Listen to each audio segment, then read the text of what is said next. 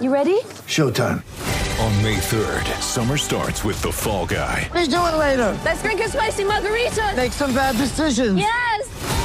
Audiences are falling in love with the most entertaining film of the year. Fall guy. Fall guy. Fall guy. That's what the poster said. See Ryan Gosling and Emily Blunt in the movie critics say exists to make you happy. Trying to make it out? Nope. Because I don't either. It's not what I'm into right now. What are you into? Talking. Yeah.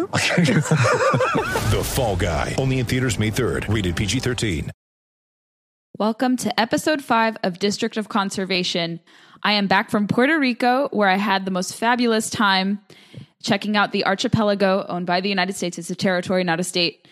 And although I went there for reasons unrelated to conservation, I did see some wild iguanas and I got to tour the Castillo San Felipe del Morro, which is a historical site protected and administered by the National Park Service, which is under the purview of the Department of Interior. So I had a lot of fun. If you want to see how my trip went, you can go check out my social media accounts there. But I want this episode to primarily focus on the Endangered Species Act in relation to efforts to modernize it and rein it in. I'm going to discuss a Supreme Court case that was heard yesterday, the oral arguments for that, and I'm also going to discuss several bills passed in the House Natural Resources Committee to help rein in this law, not abolish it, but to rein it in. That's very important to know the distinction there. District of Conservation is sponsored by Real Camo Girl. It's a lifestyle brand focused on ladies who love the great outdoors. Through the website and social media platforms, they offer a safe space where the ladies can share their pictures, stories, wild game, and fish recipes, and news articles about conservation and hunting perspectives. I've served as a pro staffer of theirs since September 2016. It's been two years, and I've learned it's a network of women who love fishing, hunting, and the outdoors in general. Women come from all sorts of backgrounds, experience levels, and regions throughout the United States.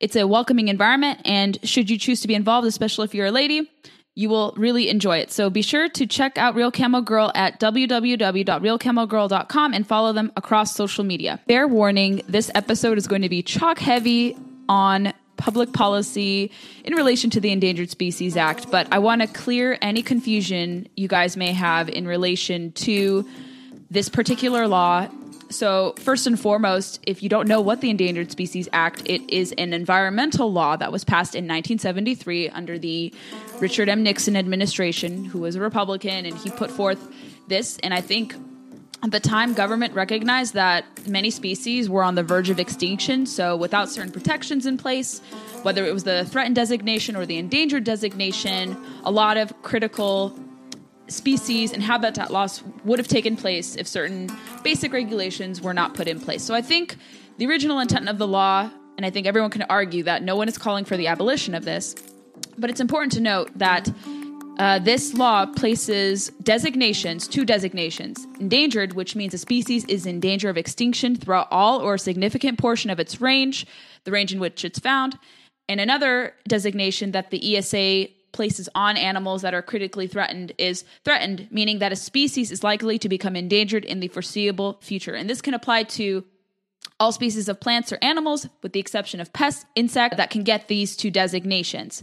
And Congress defined it so that species could be those in subspecies, varieties, and for vertebrates, distinct population segments, meaning that certain programs for conservation could be applied to such endangered and threatened species.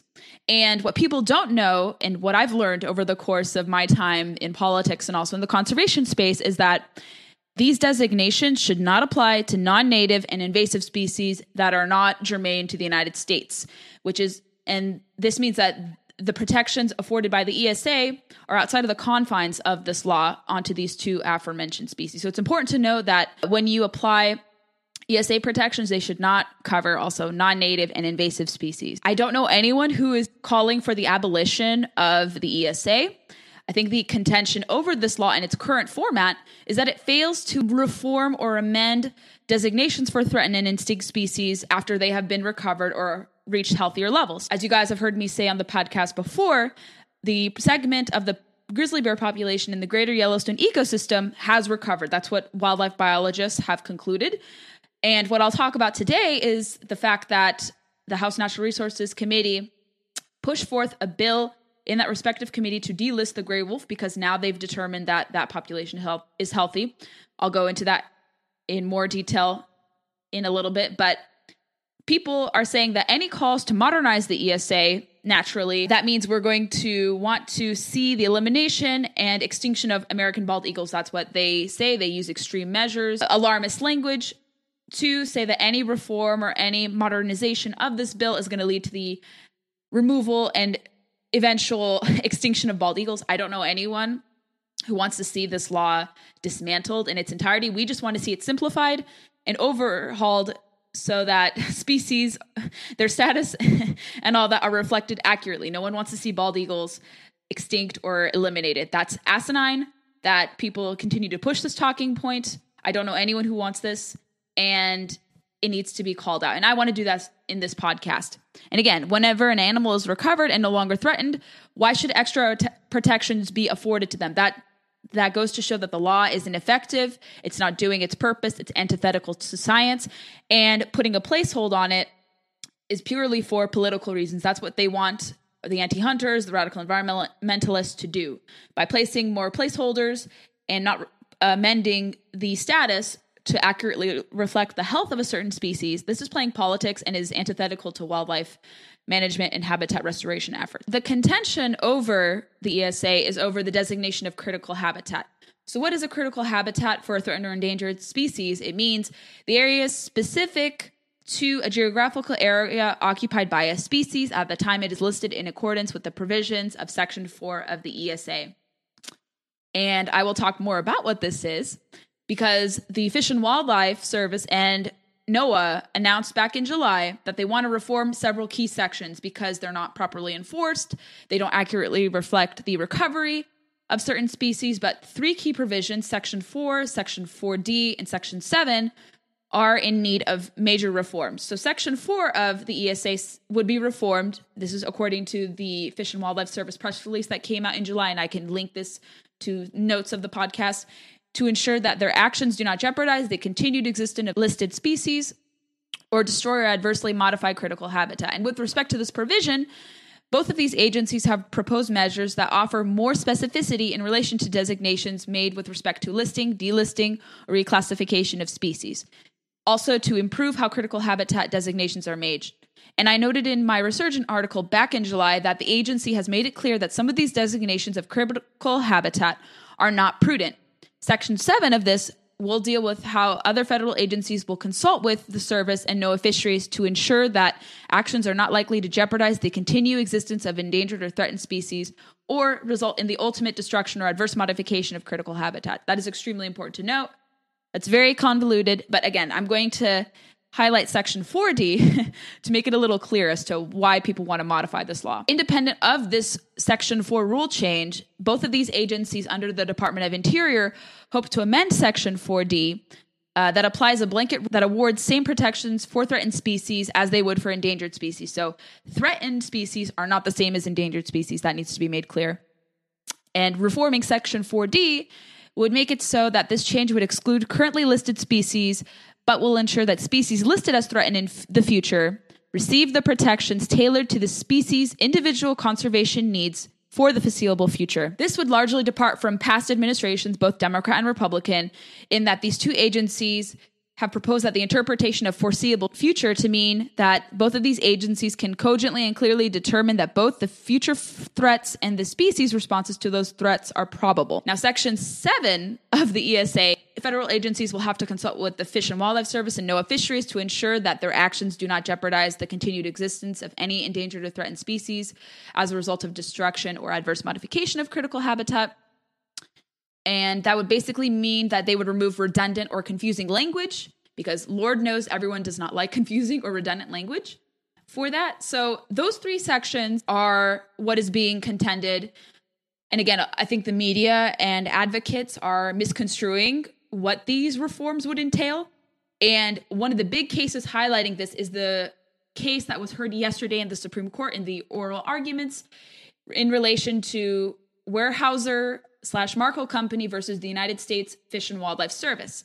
So the question over this case is whether or not the Fish and Wildlife Service can designate critical habitat when the property in question is neither habitat nor essential to this species conservation. It was first heard in the local district court back in that state and also heard in the US Court of Appeals for the 5th district where it was the ruling was not cast in the favor of this company. And essentially, what the merits of this case would be, if it were to be heard by the Supreme Court justices, would be that this case will rule whether the Endangered Species Act prohibits designation of private land as un- unoccupied critical habitat that is neither habitat nor essential to species conservation, which is what the landowners, Weyerhaeuser, is arguing, and whether or not the agency decision not to exclude an area from critical habitat because of the economic impact of such a designation, making it subject to judicial review. And actually, if you guys didn't know this, had Judge Brett Kavanaugh been already confirmed, this would have been his first case. And that's a shame that he's not on the bench to hear the oral arguments for this. Weyerhaeuser, which is a big timber company that is the plaintiff in this case, was first started in 1900 and it is one of the world's foremost and renowned private owners of timberlands in the United States and also in Canada. They reportedly control 12.4 million acres of timberland here in the contiguous United States, and they also oversee and manage private timberlands comprised 14 million acres under long-term leases in Canada. And they also manufacture wood products. A gentleman by the name of Edward Poitevent, if I'm getting that correctly, I believe it's French. Uh, he and his family have owned land in Louisiana since the end of the Civil War, so over 100 years. Land in St. Tammany Parish is rich in lumber and is a major source of Mr. Poitevent's livelihood. And I'm reading from the Pacific Legal Foundation's website, who is representing this gentleman in, in the Supreme Court case. So basically, what it's saying is in 1953, after losing nearly their property during the Great Depression, this family signed a 90 year lease, which has allowed them to keep the land. In the 1990s, Weyerhaeuser Company acquired their lease for its timber operations. So Edward considers the land as much as more than an investment. He is quoted as saying, "It's likely it's like a piece of family silver or a treasured piece of art. It's a family asset, and I'd love to be able to pass it on to my own children." He says. But in 2012, the Pacific Legal Foundation says in their website in their blog post about this case, the Endangered Species Act under the guise of it, the Fish and Wildlife Service declared that more than 1,500 acres of property owned by him and Weyerhaeuser is a critical habitat for the dusky gopher frog. If you recall, 2012 was not a Republican administration. So, under the Fish and Wildlife Service, then it was under a different direction, unlike what it is today. And that's important to note. And what is important for context with respect to this case is that the entire state of Louisiana has not spotted this dusky gopher frog in 50 years. The only place where it has been found is within seven is about 70 miles away from their property in Mississippi across state lines.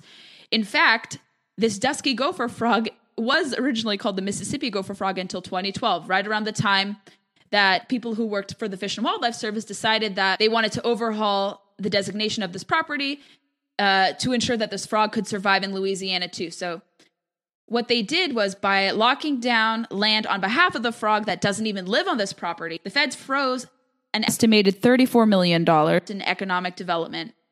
This means that the landowner cannot use this at any time for future development, meaning that it's in a huge infringement on property rights. For more context, the Fish and Wildlife Service had designated this frog as part of the endangered species, meaning they ha- this area, this area of contention is critical habitat. Although there's over 1,500 acres in the St. Tammany Parish, Louisiana, they're calling this section Unit 1.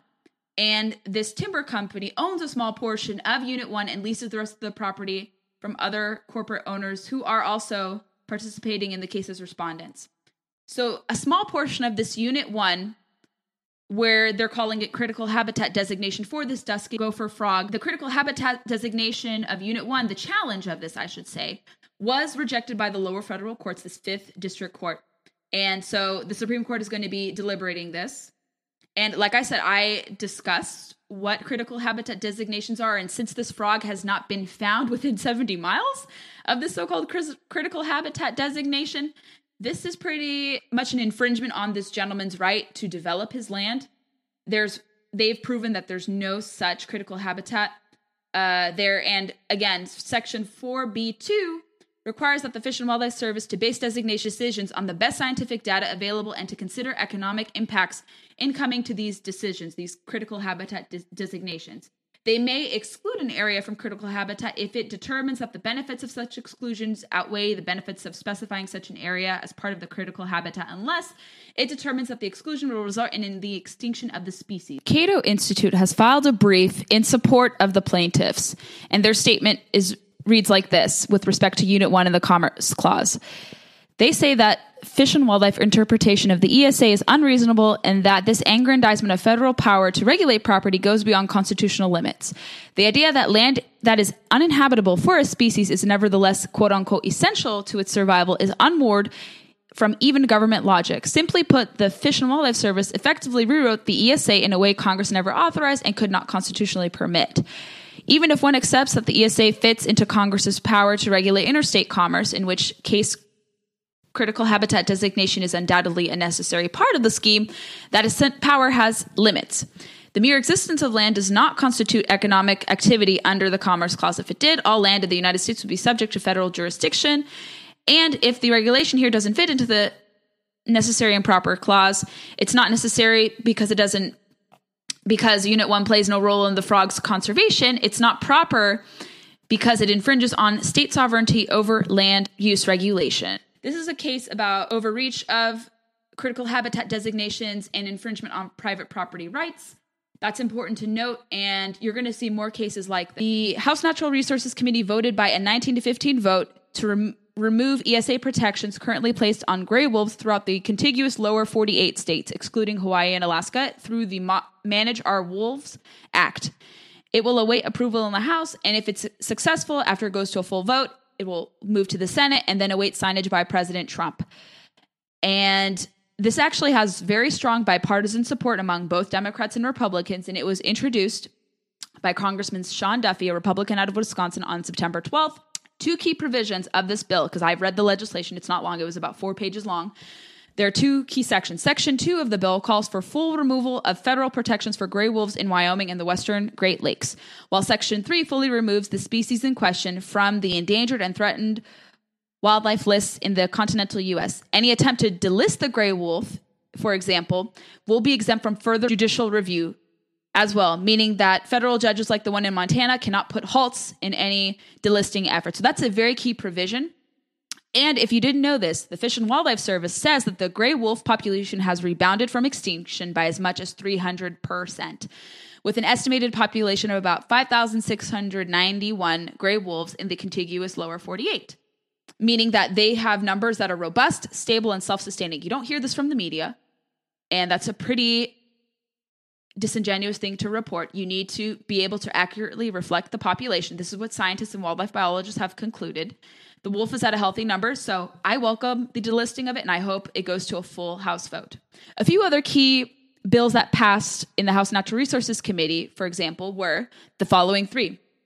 H.R. 3608 amends the Endangered Species Act to require publication on the internet of the basis for determinations that a species are endangered or threatened. That would be good to have more transparency. That would be good. H.R. 6346 amends the ESA to provide for consideration of the totality of conservation measures in determining the impact of proposed federal agency action.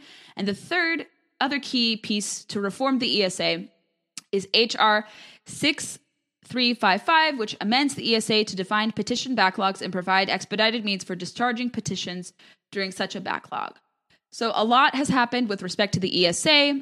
You have the Supreme Court case Weyerhaeuser versus U.S. Fish and Wildlife Service. You have the delisting of the gray wolf. You also have these three key bills to help reform and modernize the ESA. This is not going to be going away, and you're not going to see any relenting from opponents of hunting, opponents of sound environmental measures, because they want to promote par- preservation in instead of conservation, and that's a key important fact that you will not hear from most media members. You will not hear from most journalistic enterprises, and I want to be clarifying any such matters for my listeners and for anyone interested in knowing what's going on in government and what should be done in the name of conservation. So that's what I wanted to talk about. It may have been very heavy, but I wanted to get these key points across to you all so you don't get confused and that you see that you can have a balance between conservation efforts and private property rights. As I mentioned in my first episode, I think there has to be a balance striked between private property rights and conservation efforts. And when landowners' rights are not respected, you're going to have problems down the road. We need all stakeholders. Private landowners are key stakeholders, and we don't want them to be pigeonholed by such legislation.